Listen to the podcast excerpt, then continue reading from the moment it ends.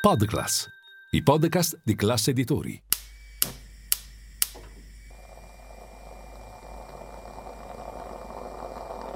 Buongiorno dal gruppo Classe Editori. Io sono Massimo Brugnone. Oggi è martedì 5 settembre e queste sono notizie a colazione, quelle di cui hai bisogno per iniziare al meglio la tua giornata.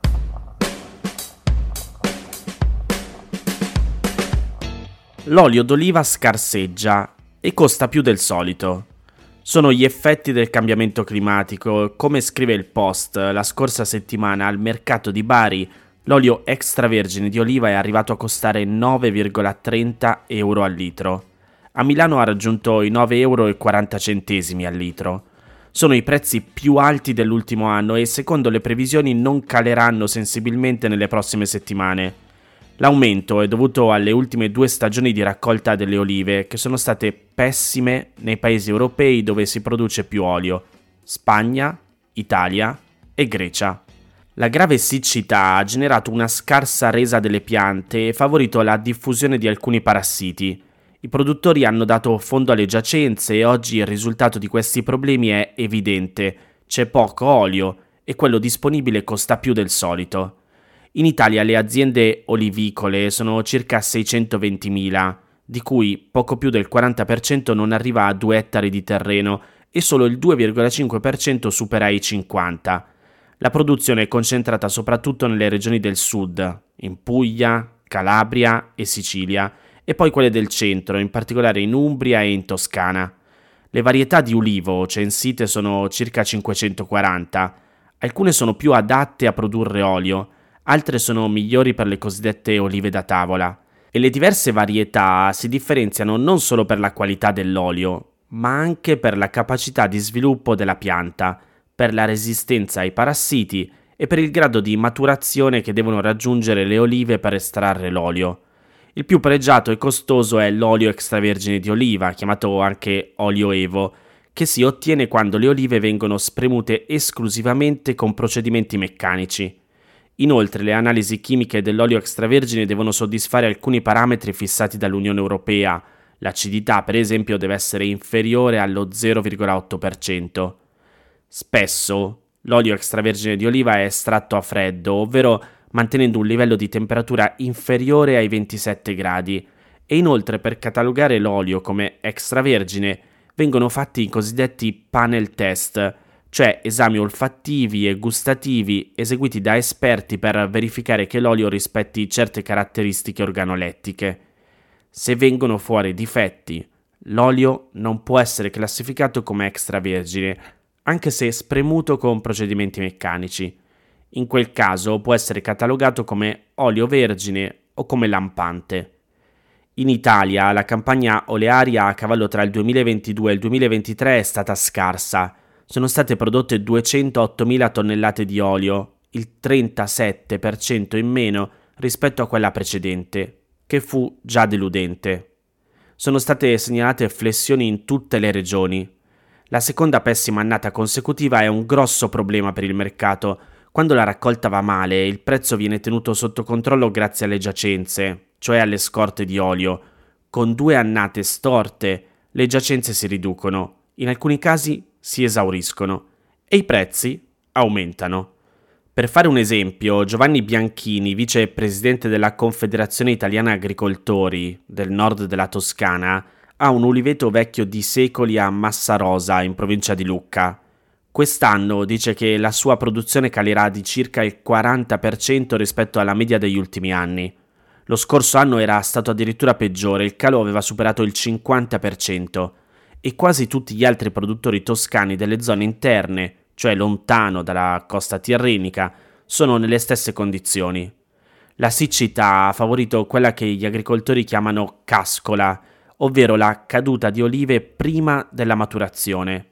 Succede quando per contrastare lo stress dovuto alle temperature elevate, le piante scartano le olive che non riescono a portare alla fine della maturazione e molte delle olive che rimangono sugli alberi sono raggrinzite e non tutte possono essere utilizzate per produrre olio.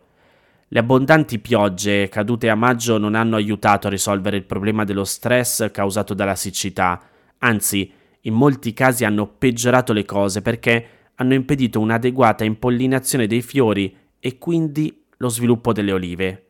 E anche le grandinate hanno fatto la loro parte. In molte zone d'Italia con queste condizioni si è diffuso un parassita, la mosca dell'olivo, un moscerino lungo tra i 4 e i 6 mm di colore grigiastro. Le sue larve si nutrono della polpa delle olive, dentro le quali scavano gallerie facendole marcire e danneggiando gravemente la qualità dei frutti che rimangono sulla pianta. La femmina della mosca dell'olivo inizia a deporre le uova da giugno a luglio, il periodo in cui c'è maggiore diffusione di questo parassita, e quando l'inverno non è rigido, come è accaduto negli ultimi due anni, la mosca sopravvive e dalla primavera continua a fare danni. Negli ultimi anni sono stati segnalati sempre più focolai di un altro parassita, la cecidomia dell'olivo, che attacca le foglie della pianta. Gli adulti di questa specie depongono le uova sulla superficie delle foglie giovani. La larva causa malformazioni della foglia poche settimane dopo la schiusa delle uova e in media viene colpito il 50% delle foglie, ma in alcuni territori sono state segnalate infestazioni più gravi, con picchi del 95% delle foglie attaccate.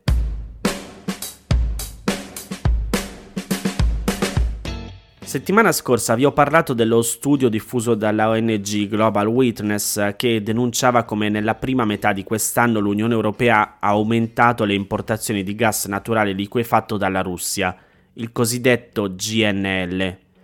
Mi ha scritto su LinkedIn Francesco dicendomi che in effetti ho dato un po' per scontato un concetto che è giusto sottolineare e riprendo quindi qui nella puntata di oggi. Ne ha scritto anche il foglio sempre settimana scorsa, perché se da un lato l'affermazione fatta è corretta, effettivamente gli acquisti di GNL russo sono cresciuti del 40%, facendo della Russia il secondo fornitore di GNL dell'Unione Europea dopo gli Stati Uniti, dall'altro lato bisogna guardare il quadro complessivo e delle prospettive di medio e lungo periodo. In primo luogo, come abbiamo detto anche nella puntata di venerdì, uno dei motivi fondamentali dietro a questo aumento delle importazioni risiede nella forza dei contratti a lungo termine firmati tra i vari Stati membri e Mosca molto prima dell'invasione in Ucraina. In secondo luogo dobbiamo distinguere il gas importato dalla Russia tramite gasdotto e quello appunto da GNL. Se torniamo indietro al 2021, prima della guerra, il gas russo componeva circa il 45% dell'import dell'Unione Europea, sia via gasdotto che via GNL. In questo 45% però la quota a gasdotto era maggiore di 150 miliardi di metri cubi, mentre la quota di GNL intorno a 15, cioè un decimo.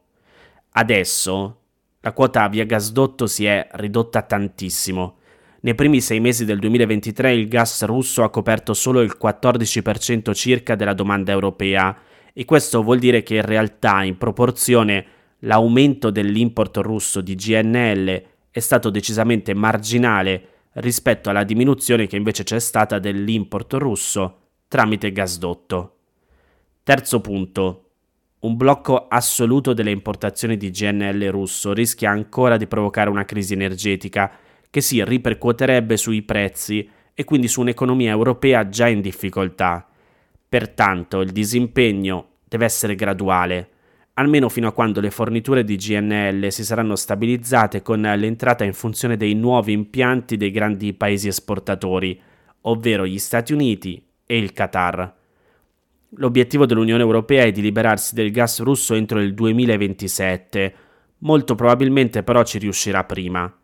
Eurostat riporta che nei primi tre mesi del 2022 la Russia era il principale fornitore di gas dell'Unione Europea con il 38,8% del totale. Nello stesso periodo di quest'anno la quota di gas si è ridotta a meno del 17% e continua a diminuire. E comunque arriveremo alla stagione del riscaldamento con gli stoccaggi pieni. Vi metto l'infografica con l'andamento dell'import di GNL e i paesi da cui l'Europa prende il gas nel canale Telegram di Notizia Colazione.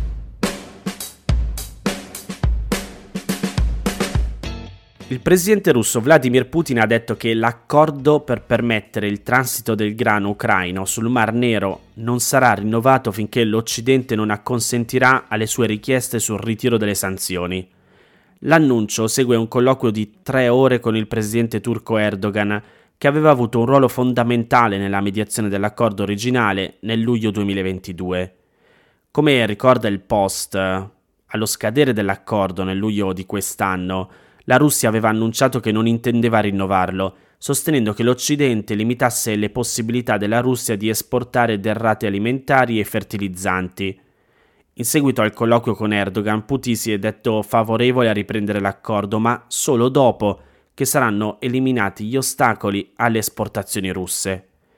In realtà le derrate alimentari russe non sono colpite direttamente dalle sanzioni occidentali, ma secondo la Russia sono comunque danneggiate dalle limitazioni ai pagamenti, alla logistica e alle assicurazioni.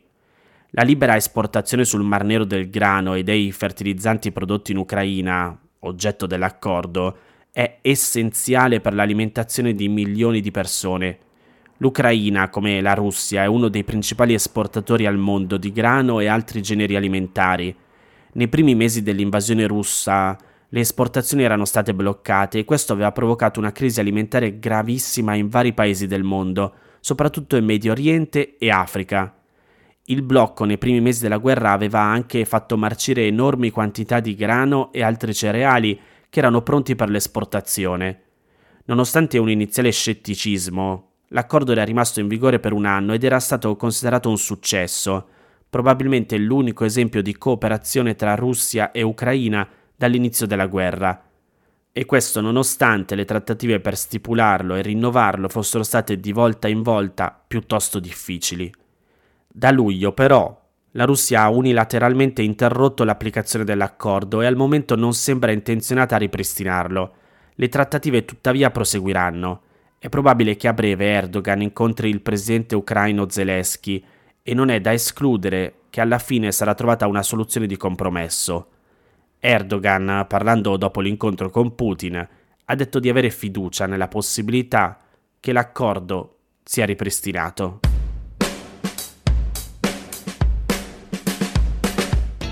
Queste erano le notizie a colazione di oggi. Se volete suggerirmi alcune notizie o mandarmi i vostri commenti su quelle trattate, potete scrivermi all'indirizzo notiziacolazione.it. Se volete rimanere aggiornati c'è il canale Telegram di Notizia Colazione. Nel sommario della puntata trovate il link per gli altri podcast del gruppo Class Editori. Io vi aspetto domani per iniziare insieme una nuova giornata. Un saluto da Massimo Brugnone.